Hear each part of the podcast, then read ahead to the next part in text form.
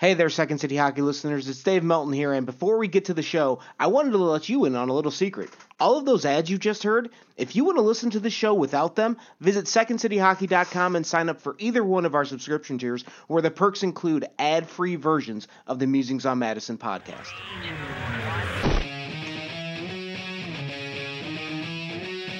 And with the first overall selection in the 2023 NHL Draft, the Chicago Blackhawks are very proud to select from the Regina Pats, the Western Hockey League, Connor Bedard.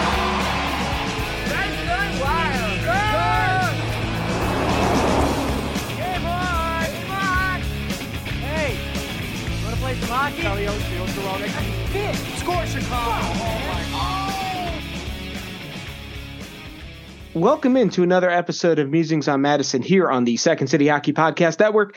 I'm your host, Dave Melton, the site manager at Second City Hockey. You can find me on Twitter at dmelt57. And really quickly at the top, I need to apologize to everyone. We had some technical difficulties in the last few weeks. We recorded an episode that was posted at our website December 6th, and it went out to some podcast platforms. Apparently, there was some technical glitch involved that was out of our hands and we couldn't do anything about. Um, and then I guess the podcast made its way to Apple Podcasts on December 13th, which is a week after it was recorded. So some of that stuff may have been out of date. And then uh, uh, we didn't have an episode last week because of those technical difficulties. So, and I know roughly 80% of our audience, based off the metrics I've been shown, uh, are on Apple Podcasts. So I apologize if you got that episode a week late. Uh, hopefully that won't happen this time around because this episode is recorded before Christmas. And uh, just as a heads up, this will be our last episode of 2023. So hopefully it's in everybody's airways prior to Christmas or soon after uh, as, as we're recording this tonight and it's relevant to all the things we're going to be discussing this evening. Um, so we apologize for that, but uh, we'll be back uh, after taking next week off, like hopefully everyone else is, because it's that week between Christmas and New Year's when nobody should do anything really. Uh, and then we'll be back in 2024 with a new episode talking about whatever it is the Blackhawks are up to then. Um, you know, all the usual stuff with secondcityhockey.com is the place for all our content. That's where the Bedard tier and the Crawford tiers are for additional exclusive content with uh, prospect reports and all that good stuff. That's also where our game re- reviews or previews and recaps are all over there along with the game threads where you can come talk about the game with other second city hockey community members. And then uh, the other thing you can do if you want to support this entire outlet is leave a five star review wherever it is you are listening to it. And again hopefully this podcast makes it to you as quickly as possible. Um, we were a little shorthanded tonight. I'm going to bring in my two line mates so we can get into everything else. Up first uh, she is not on Twitter, but she's at secondcityhockey.com under the name LBR, and she is the Second City Hockey Bulletin Wall of Text. It's Betsy. Um, we talked about this ahead, but um, if I'm a little low energy today, it's because I'm getting over a stomach bug. Um, I don't understand people with children. They are walking like time bombs for diseases. like, stop having them. Like, like, I don't know how to stop make them wash their hands more or something. I don't under, don't know what's happening, but yeah, children did this to me. I know it. so I think it was uh, the game on Tuesday night. Like Phil Kurashev was at the morning skate on the top line with Bedard and Reichel, and then we got to the game and the pregame skate, uh, and Kurashev noticeably wasn't on the ice. So maybe he's got the same stomach bug you did. Maybe, have you been hanging out with Phil Kurashev? Is that what's going on? Maybe I shook his hand and he's the child I'm talking about. maybe. Well, he's yeah, he's well, he's like 23, 24. He's older than a few of the other guys on the team. He's a baby. Yeah, relatively speaking, yes. They all they seems like they all are. Um also with us this evening, uh, he is on Twitter at Eric GEG, and he is the official Second City Hockey pizza correspondent. It's Eric Eggenheimer. Blackhawks just had like their family holiday party the other night, and all the kids were there. So maybe the kids got Kurashev too, Betsy. Oh, yeah. They're like little plate carriers. Like as as the one with children, I can absolutely agree with everything you have to say. Whenever you first start taking them to like either any type of daycare or school or whatever, it's just like months of hell at first because they've never been exposed to anything before. So every single thing they're exposed to, it's coming home, it's getting them sick. No bueno, no fun. My nephew came home last week and Im- immediately was throwing up, and I was like, I'm gonna need you to like not come anywhere near me.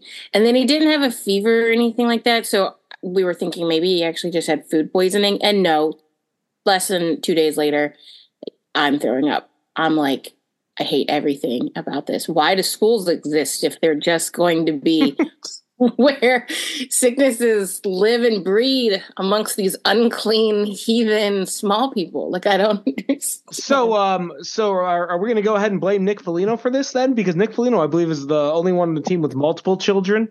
So I'm guessing it's Foligno kids who got higher sick probability. At school. and there was there was a video going around of uh, Foligno's kids skating with Bedard at something. So uh, so Connor Bedard misses a game because he's sick. Then we could definitely trace it back to Nick Foligno. It's hilarious because Bedard's like chasing him around the ice and like tapping him, like you know, playing defense or whatever. And it's the one video I saw.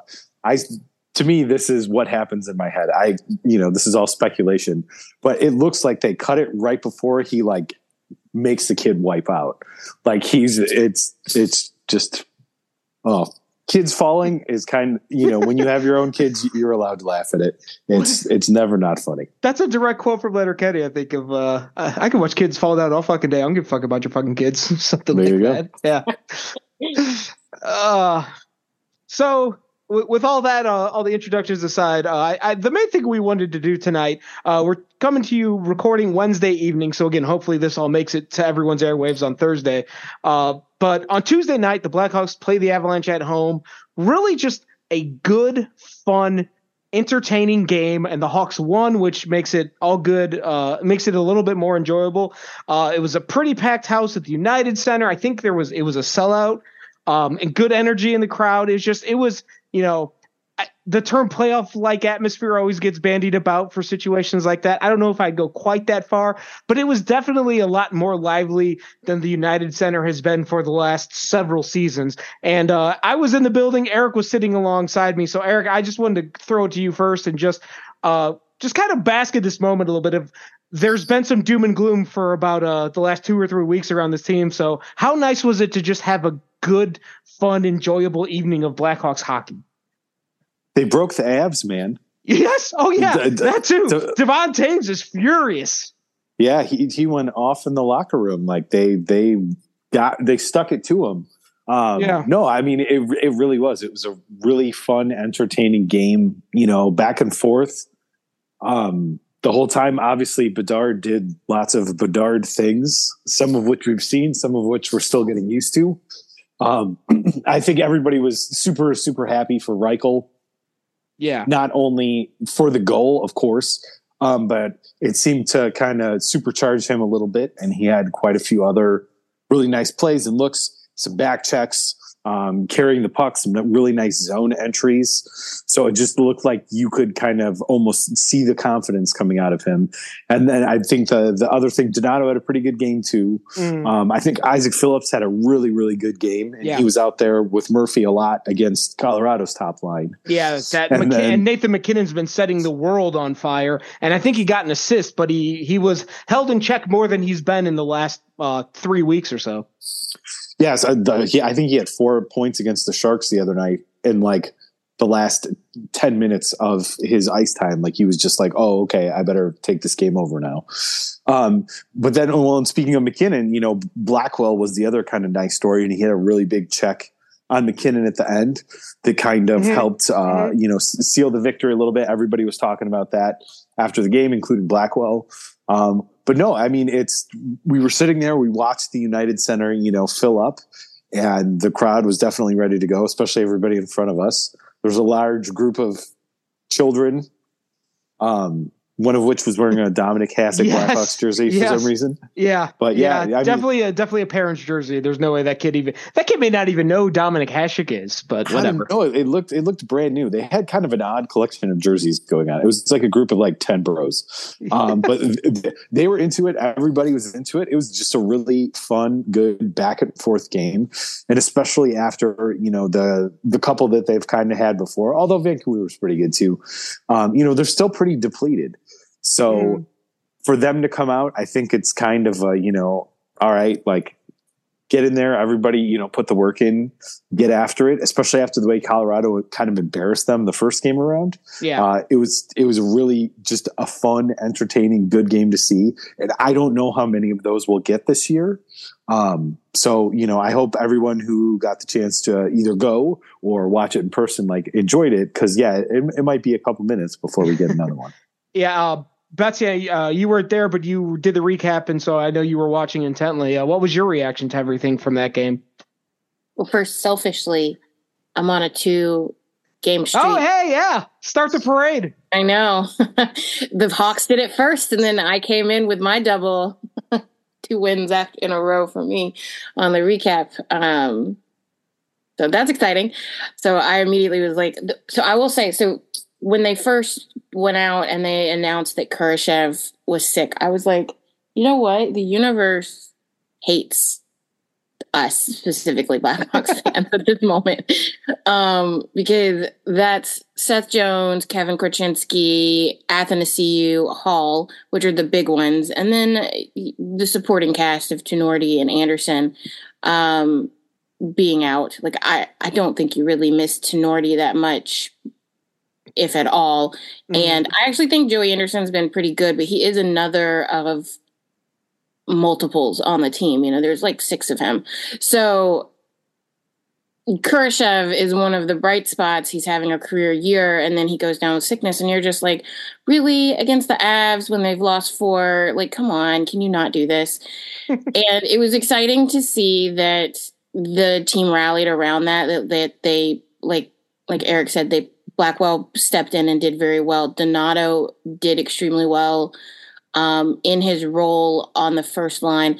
He still cannot really receive Bedard's passes that well. Yeah. Yeah. But he is better at getting the puck to those players. He's better at finding empty space that he knows where those players are going to be. That he attributed that one his little flick pass back to Bedard on the Reichel goal as luck. Um, and I was like, well, yeah. you make that type of luck. You, yeah. not everybody can play and know that that type of player is going to make it into that spot exactly where you're going to place that puck. Mm-hmm. So, you know, give yourself a little credit there, Donato. I'm giving you credit, and yeah. I, and like, well, I think he's a good player. I just, you know, it's hard to play with guys like Bedard. Yeah, and, I like, and really quickly, like we we asked him about that play during the media session after the game because it seemed like the, the way that came about, like Roos was standing behind the net for so long, it, it, felt like they either had to see something on film or had talked about something on the bench to set that play up. Uh, that uh, you know, with uh, Donato going to the boards and Roos hitting him with the pass, and he like he kind of just brushes it aside, like, oh, it was luck, but like that was that was a really good, well organized breakout and it, it turned into a goal very quickly. It looked really nice from up above. I'll tell you that. They should start incorporating those. Yeah, lucky plays more often. Right? Um, yeah. Intentionalize yeah. those, please. Um, so, and then yeah, Blackwell. I I really liked so Richardson isn't afraid to change things up in a game like who he's matching lines against. He was he he was more hesitant about that last year, which I can understand, you know, you're trying to figure it out. He line mm shuffles more and that kind of stuff, which people complain about, and there's arguments for both sides, right? But he does do some really good tweaks mid game. One of the ones that you guys asked about in the power play, but one of the things that he did ahead of time was he made sure Bedard wasn't matched against MacKinnon, which mm-hmm. Bedard gets the top lines most of the time, and he handles himself usually very well his line is usually the one that's the only one that can do anything of with anything, right? Um, but sometimes you just don't match up well against somebody. Uh, what the Anaheim series where Toews just doesn't match up against. Um, was it Kesler? Yeah, it was yeah, Kesler. Kesler. For mm-hmm. some reason, Kesler just had Toews' number, so Q switches yeah. it up, puts him against Getzlaf, Getzlaf and Toews owns him, right? And yeah. the series is completely different in those last however many games, right? Um, that just happens sometimes. So you get him away from that, and Bedard, the Avs aren't scrubs the rest of the way through, and he was playing mostly against the second and third lines, um, and he destroyed them. You know, like he went against what is a good team, maybe not like the best on the Avs, and destroyed them. So that's good to see. Um, so I like I like all those little things that happened. This wasn't like just good effort. This was smart coaching, yes. a little bit of luck, um, players finally getting re- like this isn't a good team. These aren't high quality players assembled together, and they're very hurt. Um, but I, I've had like an issue with people saying that they're not trying hard. I think they're always trying pretty hard. They're just not good. And sometimes that comes across as, well, they're so far behind the play. Yeah, that's because they're not as fast as the other team. And, and Yeah. well, they keep missing passes or the puck keep getting stripped from them. It's like, yeah, because they're not the best puck handler. You know, like they're low quality. Uh, there are yeah there are things that are like just skill related that makes them look slow but it's really just like you know they're not you can't have a team full of nathan mackinnons yeah, or a team full of connor bedards as Yeah, nice as it would be like nine out of the 12 forwards are fourth liners on a good team, right? Yeah. Like a Yeah. right now. Um, when everybody's healthy, at least it's a little bit more balanced. They're still not good, but they're a little bit more balanced. So it's nice that they're getting rewarded. Um, not just for them, our sanity for them, everybody all around. It's good. It's good morale. The the Blackhawks need to get another top round pick, but they don't have to be like historically bad to do it. yeah yeah. We don't have to beat like the Avs like terrible run and whenever it wa- when when they got Makar uh yeah they had that 48 point season. Yeah we don't have to do that okay? We yeah. As long as we I think honestly as long as we finish bottom two that's fine. That way they at least pick top four. Yeah Yeah. I, and I, I think the one the one storyline from the game that I just uh just like kind of oblivious to like I knew Colin Blackwell was coming back into the lineup. I didn't realize it had been almost a full calendar year since he had played a game. And like it's it's not a name you think about a lot because Blackwell is you know he's probably just here more as a stopgap player. And when this team is good again he's probably not around. And because he's been gone for so long he hasn't really you know I don't think I can think of a single Colin Blackwell moment that's happened. But um and again like this is where that that line between you know things that hockey players say and whether or not it actually means anything. Um but there was like a few guys who said that, that having him back in the room like uh, I think Richardson mentioned like Blackwell was uh, chirping on the bench from the opening uh, draw, and that's something about his presence in the lineup just kind of perked up the team a little bit. So, um, like that was that was another nice story, a nice part of the game last night that uh, was kind of fun. But yeah, it's just it's. I I think when you have a better quality team like like Colorado has, like the nights like the Blackhawks had last night, where everything comes together. When you have higher skill players, that happens more often. And, and since the Blackhawks do not, those the nights, uh, the game like the one against Colorado are few and far between. When those plays, you know, it'd have been very easily for that pass from Roos to Donato to. Uh, not bounce to Bedard or, or hit his Colorado stick on the way and have a counter the other way instead of a Chicago goal, or um, the the zone entry on the power play that Bedard had right before the goal, uh, the game winning goal by Johnson, like maybe something could have gone wrong there. But for one night, it all came together and it was nice and it was fun. And uh, I, as Eric said, like I hope you all enjoyed it because you may not get another one for several weeks. Well, even there was a couple other plays that didn't result in goals. There's one Reichel had like this backhand pass to Bedard that Oh, went yeah. through like two defenders, and there was a couple things like that where they got some breaks that they really haven't gotten typically this season. Um, and whether that is because they were just kind of on it last night, or Colorado was off it last night, or some combination of both of those things.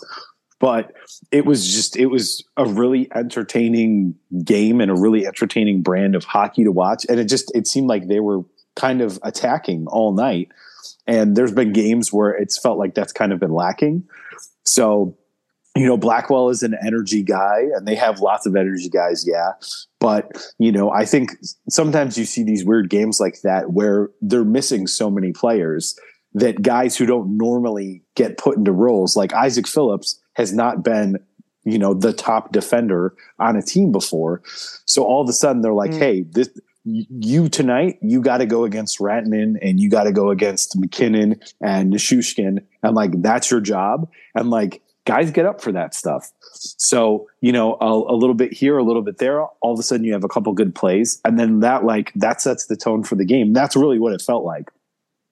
The tone got set and they just kind of went back and forth with Colorado and it never really broke from that for the, the entire evening.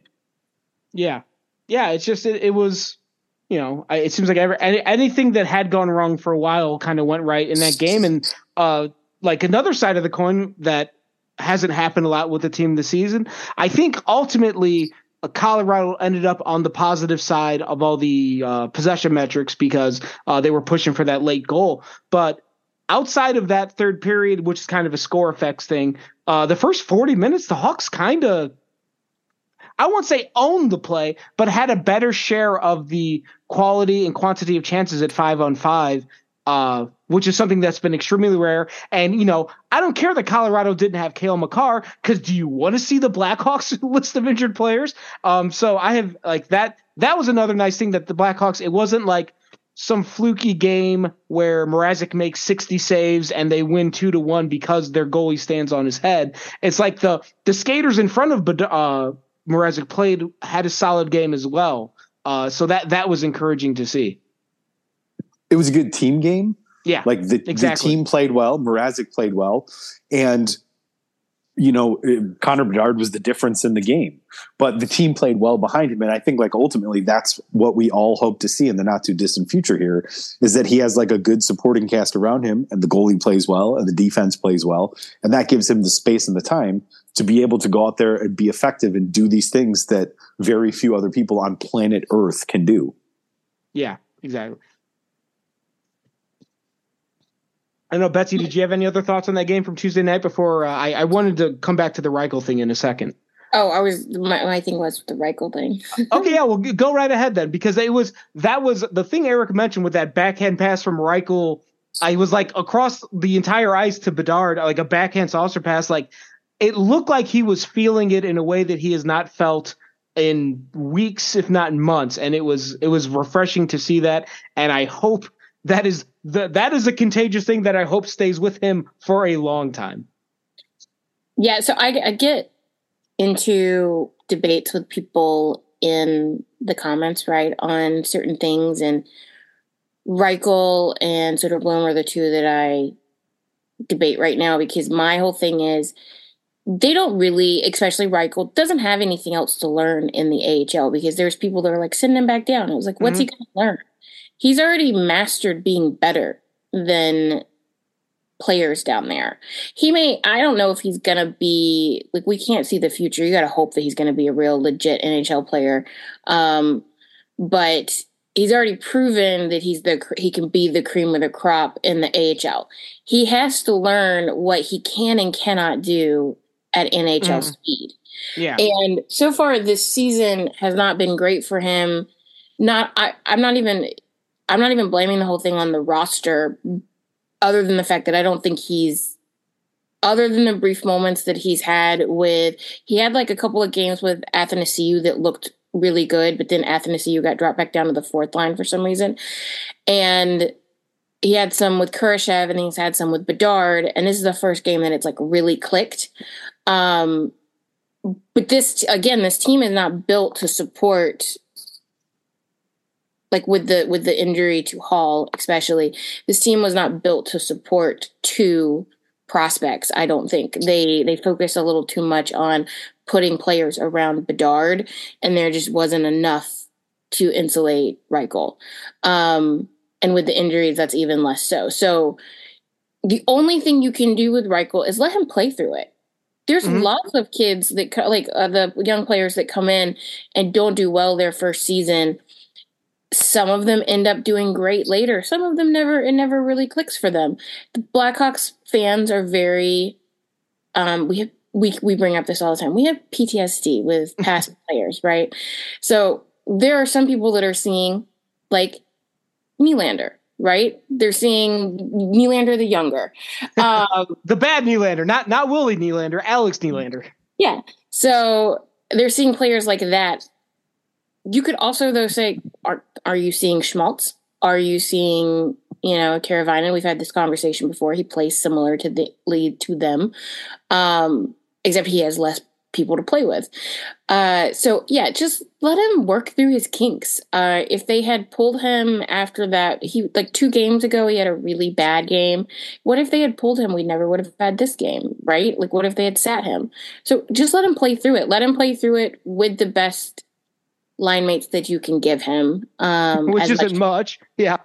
Yeah. Try your best. Support them as much as you can and like just let it be on the ice. This is a transition season. It doesn't have to be about wins. It doesn't have to be about pretty.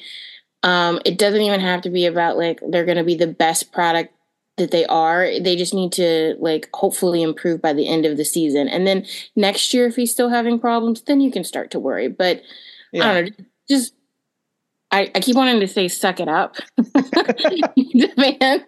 There was this whole debate again, right before like all everybody, there were so many that were like, tear it down. We need to like start from the bottom up. And I was like, Blackhawk fans are not ready for this. We have yeah. become too spoiled over the last decade of good hockey um, during the cup years and like leading up to it, the hype, and then a couple years after it where they were still competitive even if they didn't go very far until the until the Nashville sweep. We were very very spoiled. Yeah. And I was like, they're not gonna it's gonna it's gonna be terrible for people that are so impatient. They're going to expect Patrick Kane's immediately. And now obviously Bedard got dropped like a beautiful gift and he's immediately good.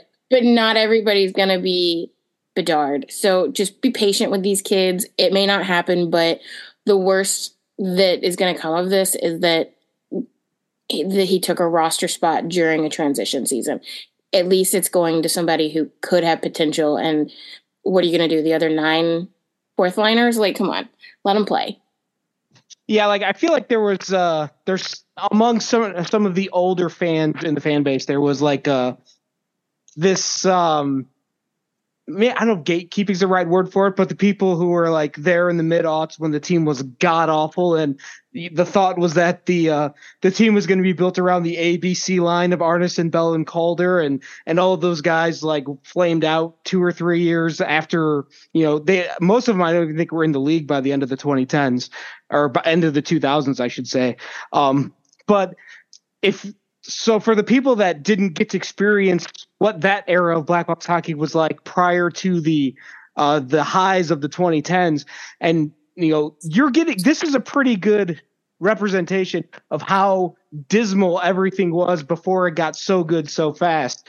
Um, so if if you wanted to experience what it was like and and why so many fans had turned off the Hawks at, at, that time 20 years ago. God, 20 years ago now.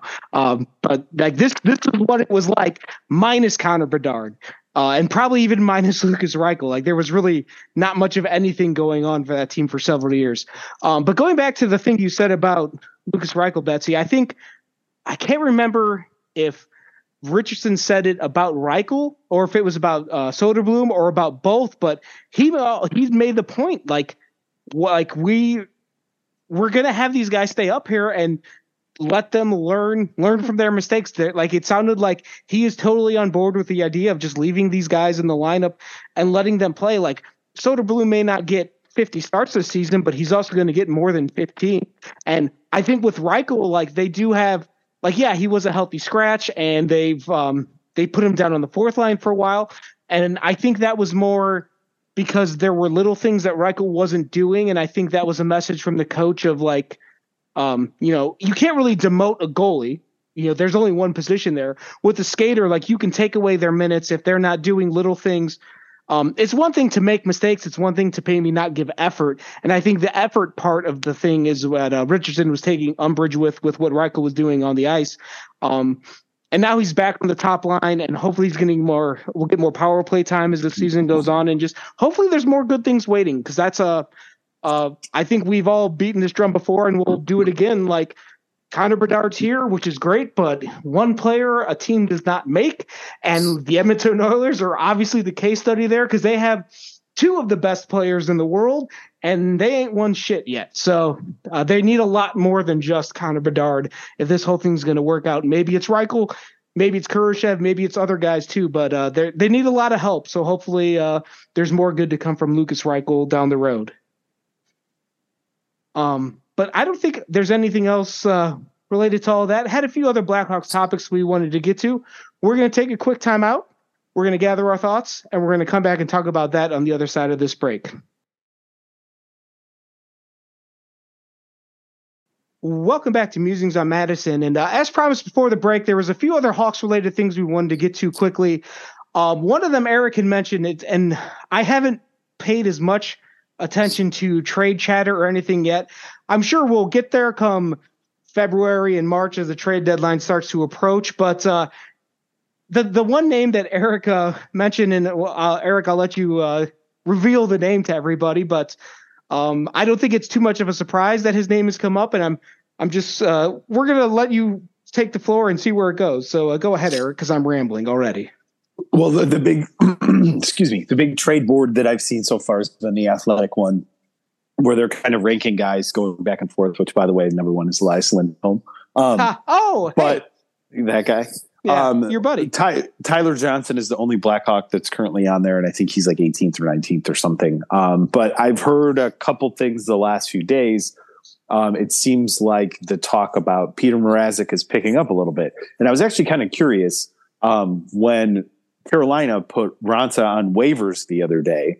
Um, and you know they they needed a lot of goalie help, and Mrazek had a really good stretch in Carolina, but everything I've seen about Carolina, they're talking about they're not I haven't seen his name mentioned, but all of a sudden I've seen it in connection to New Jersey.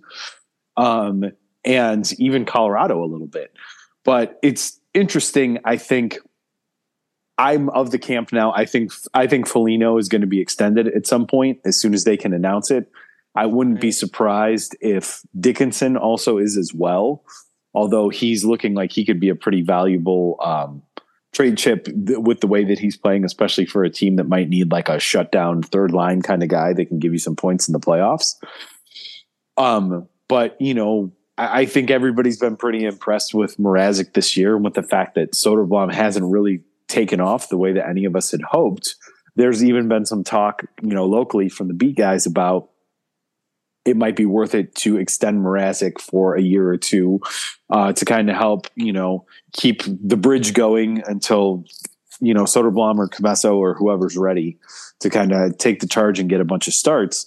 So, I mean, that that's just it's interesting to me. So it's kind of two different schools of thought. So I'm curious, you know, what both of your thoughts are on that. Betsy, I'm going to let you go first because I, I, have some thoughts, but I, am looking into some numbers before uh, I, I can formulate those thoughts. So you go ahead. Well, the good news is that if the Blackhawks want to keep Mrazek and money is a thing, which at this point in his like career, um, you have to. He's probably thinking about his last big contract or his mm. last payday because he doesn't have a lot of prime years left. Um, especially when he has an up and down career. And the Blackhawks can throw a lot of money at him. They have eight billion dollars of cap space next Rough, season, roughly speaking. Yeah, roughly. I mean, um, they're still they're still talking about like reaching cap floor next season as a priority first and foremost, and then you know yeah. like like as a part of the strategy of, of adding players. So. Th- the Blackhawks could totally prioritize that. I Mrazek is interesting because again, he is an up and down goalie. He tends to have like two bad years, a good year, two good years, a bad year. You know, he's not stagnant. So last year he was bad. Um, this year he is good. Um, what will you get next year? Who knows? But it's not a bad idea to be like a a safeguard. Um, you have to hope that Soderblom's issues are age related. I he's having the same issues he had in the AHL, which is um, sometimes he lets his timing, especially through his body, impact him, and his rebound control obviously been talked about a lot. But those are things that can hopefully be switched. I don't think Commesso is anywhere near ready. Um, you, you can just tell when players are green. in Mhm. pro, like they're getting used to the timing too. Um, he's very positional, but so is Soderblom. So it's it's an interesting. It'll it's it'll be interesting to see how this goes because Commesso is even younger. so Yeah. there's no there's no rush. Uh, we all remember that Corey Crawford didn't get the starting position until he was what 26. Yeah, so um, yeah. He he marinated for a long time. like that's so long. Yeah, And even Niemi came in at 24, 25, right? Like he was old, he was older, um, because that's just how goalies are. So I think if the Blackhawks want to and they could make it enticing to Mrazek, I don't think goalies never have as much value as you think. I don't think they'll get much more than maybe a third, if that, because even though he's doing well for the Blackhawks, his numbers are still like his his base numbers are still not. It's like a sub. yeah. He's at n- he's at nine oh nine and three oh four right now. His is goal Those are both better than Georgiev, though. I mean, just Yeah. to put it in perspective, that was one thing I noticed last night. The records obviously are not, but Yeah. yeah. Of course. Um yeah, it's just what what will teams be willing to pay for that, you know? Like there's there's for some reason goalies unless they're elite always have low selling points for some reason. I don't I think it's really hard for them to switch. Um, you know, teams they're such weird creatures of habit, and we kind of saw that with Fleury when he went to Minnesota, and they ended up re-signing him.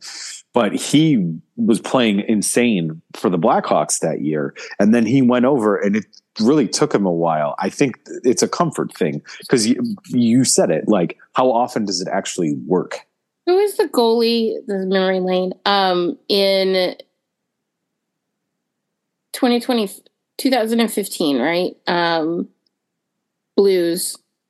Brian Elliott is having a pretty good year. He owned the Hawks that year. It was a very interesting thing. And then the Blues went and got another goalie. Miller, J- Ryan J- Miller. Yeah, Ryan Miller. Oh, and Ryan. Ryan Miller had such a hard time. He just didn't, he could not play behind the Blues.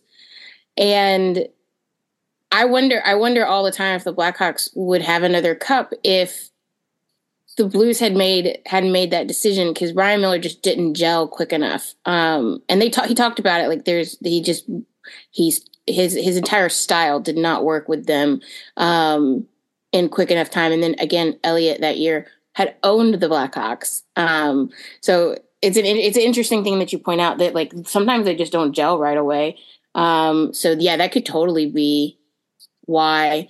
But either way, I just I'm if the Blackhawks want to get something for him, that's great. I think there's benefit to keeping him, if only because I don't think any of the goalies that they have in system are ready to go. Um, yeah, I think either or it doesn't really matter. Um, yeah, I see. I'm I'm kind of indifferent on this because I I feel like there is an element of Mrazek's had like three or four good seasons and three or four and then several other seasons that were not as good. That if the Blackhawks decided to sell high while he's having a better season, I I'm totally here for that. And I, I'm of the mind that you can always you can find a goalie, maybe not necessarily a good goalie, but you can find a veteran goalie to play 40 games for the Hawks next season if Petr Mrazek's not that guy.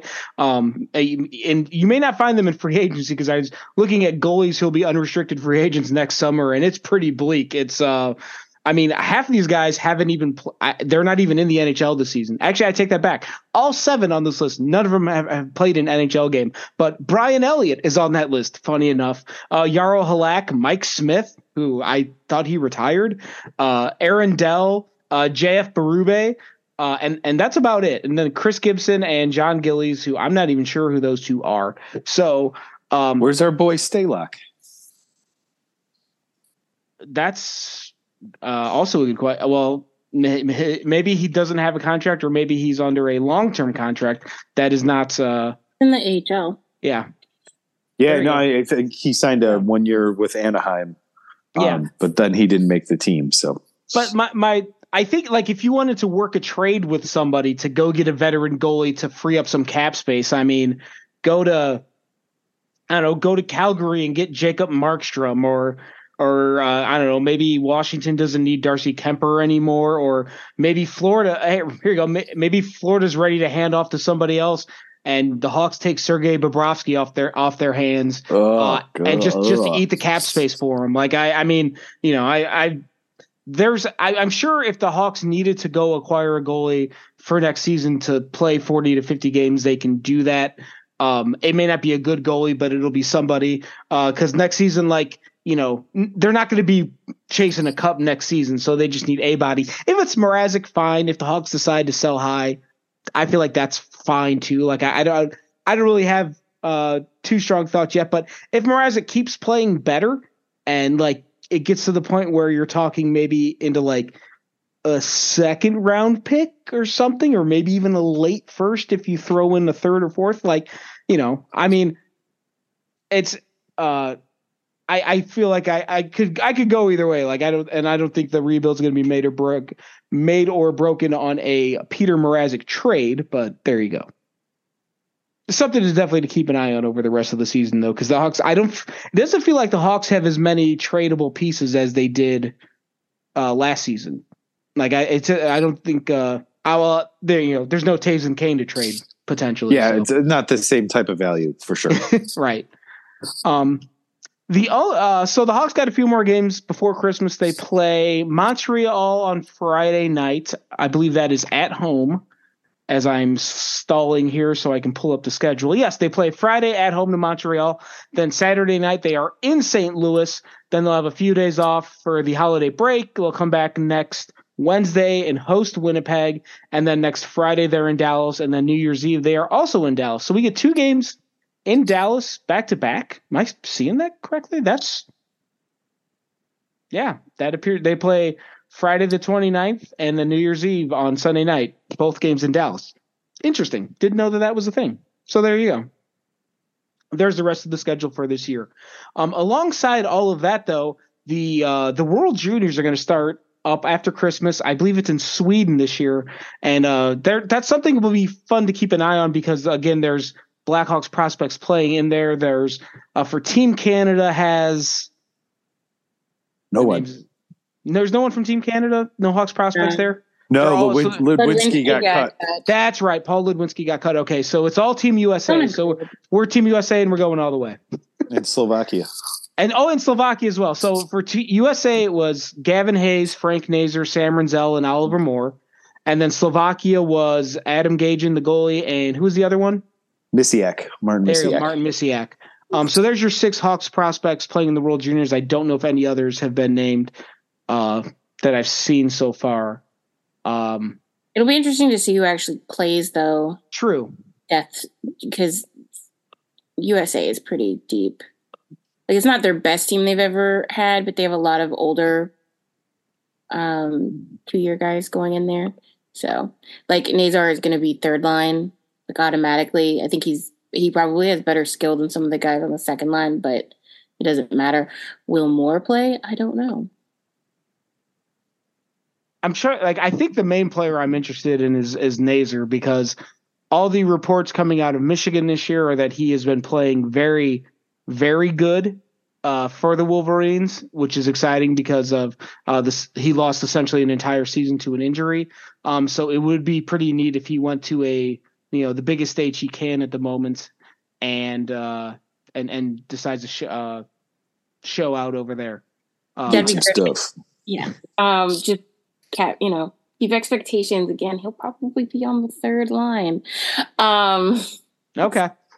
So, you know, give him, well, give, I, I always hate when people come out from it's always you're like, oh, if they have a great showing, that's awesome. We can praise that. But if they have a bad showing, that sucks and he's the worst prospect ever. Like that always comes out of these. Like Fantilli had a not good World Juniors last year. He just didn't. And yet and people were like, that means he can't be the number two pick now. Now there's like, should it be him or Carlsson? And I don't know who's like going to be the better player, but I would never have let that tournament deter me from what I had seen him play over a much larger sample. That seems weird. Um, so yeah, just Nazar's probably going to be fine, but like he's also going to be in a bottom six role. He's I think he's on the second power play unit when they were rotating through stuff, so that's cool. Okay. So, uh, so I, you know? While we're here, I have one prospect thought. Um, because I, I I wrote about it in our last update that ran uh earlier this week. I think it went on Monday with all the uh, CHL and USHL prospects. And the, the one name that uh, has been kind of popping up on the internet lately is Nick Lardis, and so he's having a very good season. I, I don't, and and and that is uh, credit to him. He, he's doing very well, but I feel like there's some. I just like I saw there's a headline, that, huh? Overhyping. Yeah, I like I saw one headline like Nick Lardis becoming like steal of the draft. Like that, no, that's that's too much. Like he's having a very good season. He's a 2023 third round pick, 67th overall. He's got 25 goals in 30 games. He's uh, up to 37 points. So he's over a point per game pace. Uh, he had a hat trick last week. He's, I think, number two as of, uh, as of that writing. He's number two, I think, in the OHL in goals. And he's uh, up on the list on points. But like, this was a third round pick and he's got 37 points in 30 games. But like, if you go back to some of the other Hawks prospects who went through the OHL, like DeBrincat had 127 points in 63 games. That's almost two per game.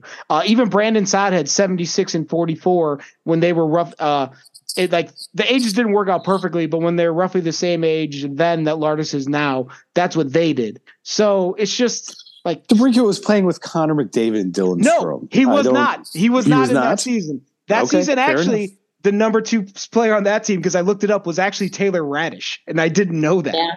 Oh, brother. Yeah, uh, Brandon Saad. I don't know who he was playing with on the Saginaw Spirit that season, but just just the overall point here is like like just just chill a little bit on, on Nick Lardis. Well, like, I I did the Lardis article Okay. um, after he was drafted, and he like he switched teams last year, and after he switched teams, he like exploded.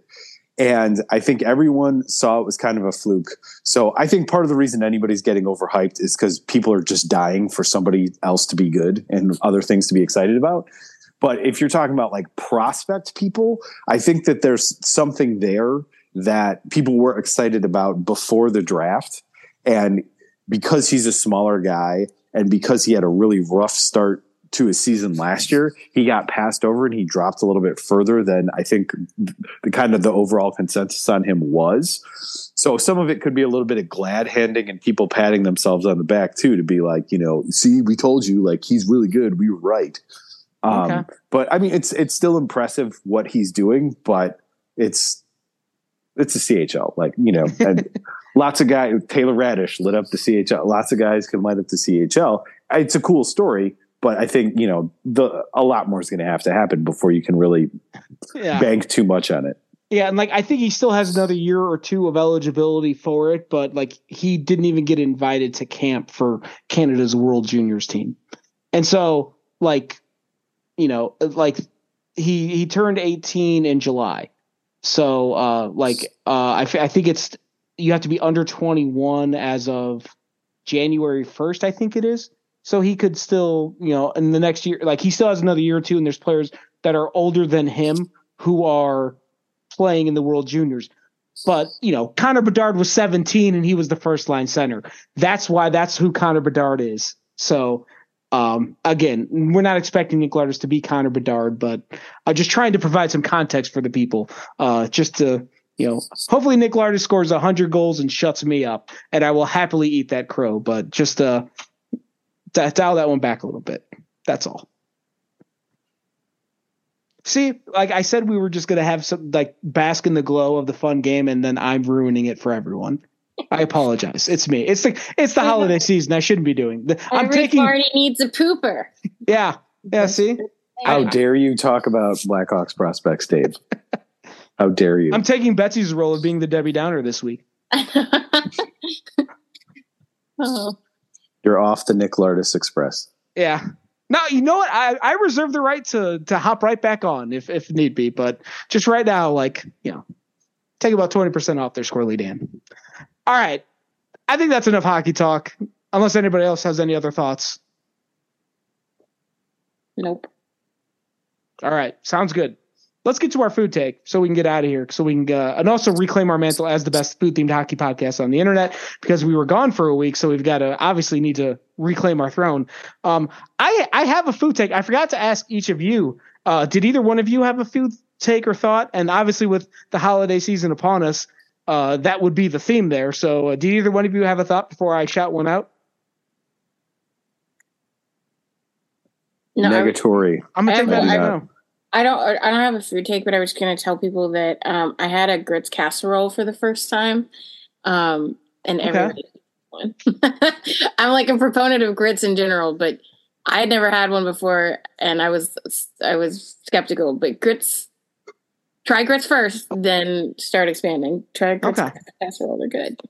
I so um absolutely like again when you show up to the Second City Hockey uh, barbecue, Betsy, we will assign you a grits casserole for the group. Thank you. I'll bring Um, like a trio of grits. yeah, I like I'm on Top Chef. A Yes. grits platter. yes, am I a grits sampler? Yes. I yeah, and I will gladly eat all of them. No, this actually uh this thought came to mind last night during the uh during the Hawks game because during one of their uh games they were playing in the intermission, they were doing like this or that, and they were having the crowds cheer. Uh like one of them was Eric, actually we could come back to this in a second. It was like the crowd cheered for if they liked hot cocoa or eggnog. And uh, then I, I forget what they did with them, but they decided which one was the winner. So, uh, because of all that, something happened during that that really bothered me. So I'm I'm going to go ahead and throw this out there. Gingerbread cookies are the best Christmas cookies, and they need to be respected as such. And, I think there's not anywhere near enough respect uh, given to gingerbread cookies for how good they are. I think we've had this cookie debate. Before. Uh, see, uh, that's what I was worried, and I forgot to go back and listen to all the old Christmas episodes or pre-Christmas episodes to see if we discussed this before. I don't But, know if it uh, was specifically holiday related, but yeah, I just I remember we brought up gingerbread before because I always am like gingerbread is great. Snickerdoodle is technically my favorite and can go with any holiday. It's just the most versatile. Um, yeah, I'm all for gingerbread men in general are amazing. You Yeah. put enough chocolate piping on them. Yeah. I think we've had 141 episodes now. This will be the 141st. So if we've overlapped a little bit, forgive us. Uh, but Eric, you, since I know we we talked a little bit about Christmas cookies last week, ac- our last episode, I should say.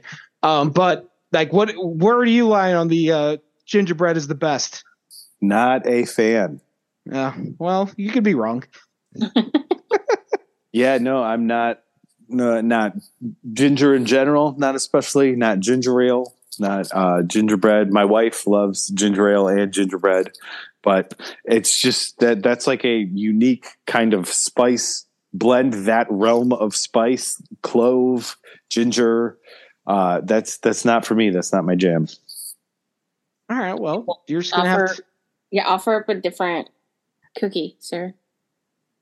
Oh, I believe I did on the Christmas cookie episode that we talked don't about remember why am A I? whole, a whole two weeks ago, so yes, a whole two weeks ago.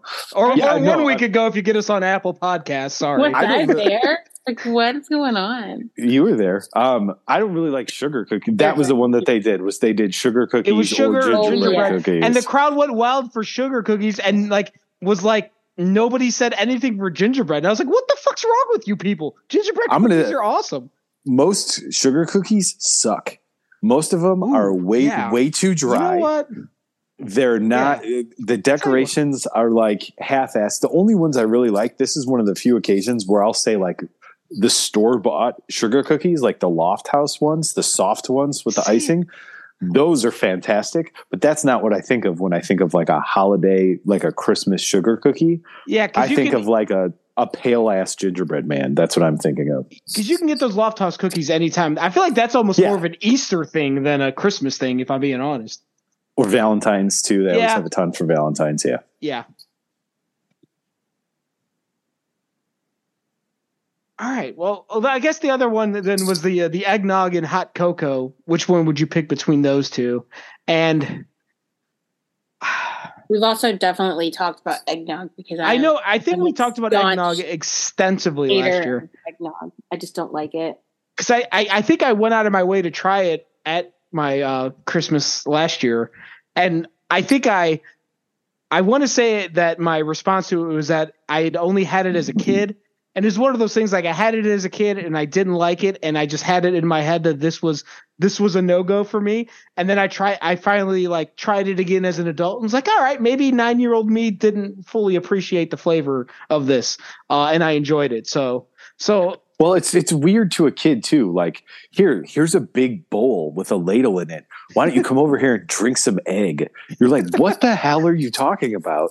Yeah, and it's you know, it's kind of it's a not all the time, so you're not exposed to it that much. So it's like just a holiday thing. I mean, we grew up. My dad, that would be he'd buy like you know a quart or like a half gallon or whatever, and we'd have a little bit, and they would actually cut it with milk um, and we'd have a little bit like around Christmas, and that was kind of it. So it was always like a nice kind of treat thing. And I still do that with my kids, but outside of that, I'm not drinking it.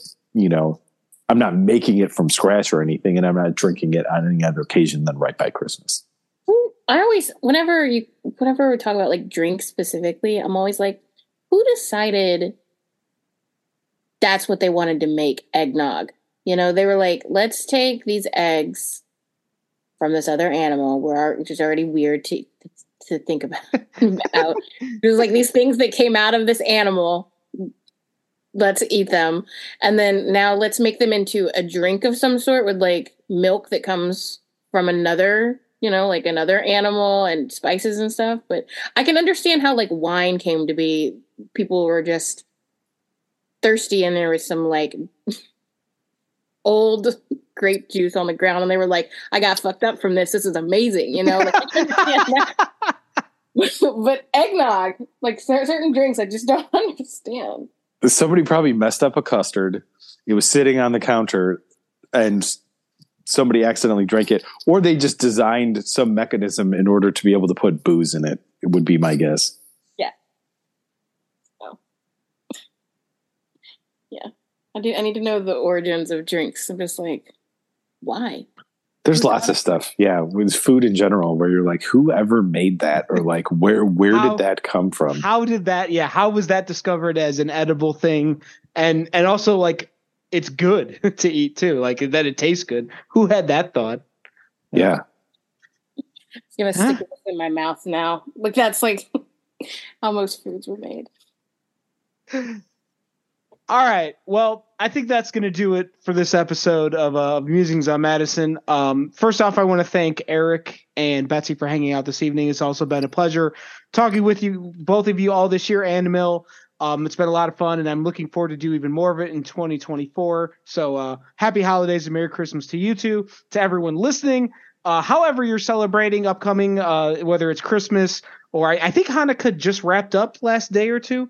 Um, I hope that was good if that's what you celebrate. If there's another holiday you celebrate, uh, I hope you enjoy it. If you're, I think Mills uh, Mills family does Orthodox Christmas, so if you've still got two weeks of the Christmas season left, hope you enjoy it as well. Just whatever you have uh, on your schedule coming up in the next few days, we hope it's a good time. Whatever it is that you decide to do, and uh, we will look forward to seeing being back here uh, and 2024 talking about wherever it is the Blackhawks take us from here. Um, probably not too high in the standings, but maybe a, a, few more nights like the one we got on Tuesday night against the Avalanche are in order.